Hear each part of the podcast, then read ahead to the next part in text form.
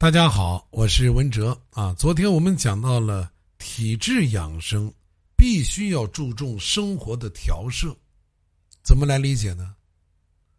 这个我们说到中医养生的理论啊，很多人感觉和自己好像没多大关系，尤其是这个青年人，或者身体呢还不错的人，说你这个养生跟我现在有什么关系？那个体弱多病的人啊。年老体弱的人才养生呢。实际上，一般情况下，很少有人吃中药，因此呢，中医养生理论听起来似乎就太深奥了。其实，这个中医养生理论啊，在几千年的文化传承过程当中，它实际上已经深深的融入到每一个中国人的血液和骨髓里。啊，它已经潜移默化的在影响着我们啊！即使你压根儿不愿意养生，你都知道其中的一些道理，因为这些道理呢，就在我们的血液当中，我们对此已经非常的熟悉，只是你还没有理论化，啊，我们知道一些方法，没有上升到理论。我们对这个中医养生的理论熟到什么程度呢？有一个成语啊，就能说明这种现象。叫熟视无睹，啊，就像谁也不会去注意自己每天路过的地方那个小草啊，它实际正在悄悄的生长一样。我们越熟悉的东西，我们越不觉着稀罕；相反，越新奇的啊，呃，越是没听说过的东西，越是不熟悉的东西，好像我们比较啊更上心一些。所以你看，为什么有些人爱听偏方啊？爱听谣言就是这个道理。之所以我这么说呢，就是因为我们从小到大啊，祖祖辈辈的生活都受到中医养生理论的影响。比如啊，我们很多人都知道，到了春天，哎，多吃点荠菜啊，多吃点香椿芽，对身体是有好处的。为什么呢？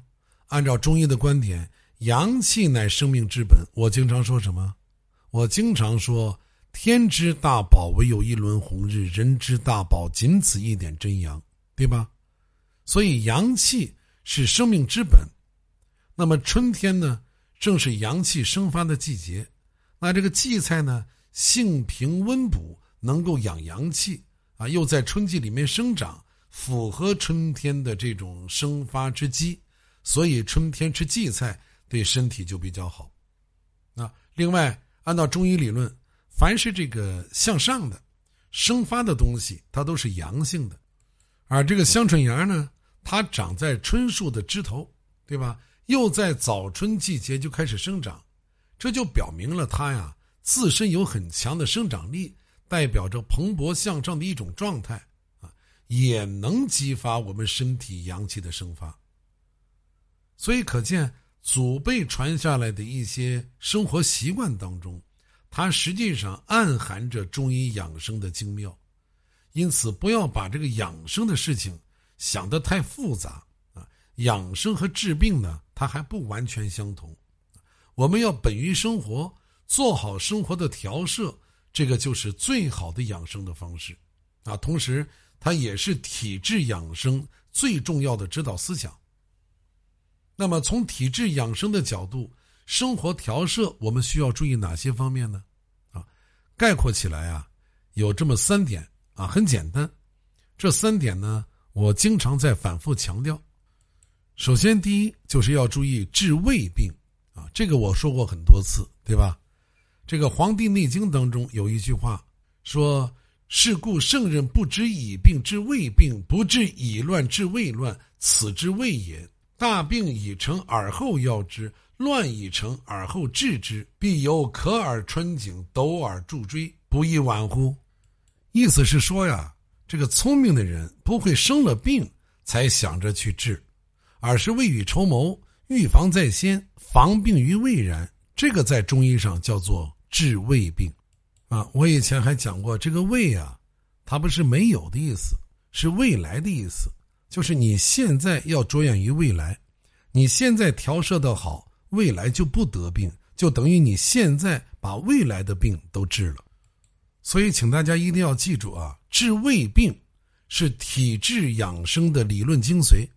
就是当前疾病尚未发生的时候，能够提前预测到疾病的发展趋势，并且采取相应的防治方法，提高人体的自愈能力啊，以杜绝或者减少疾病的发生。比如春季万物萌生，细菌啊、病毒啊这些微生物，它也相当活跃。我说过，春天的时候，万物在复苏，病毒、细菌它们也在复苏，对吧？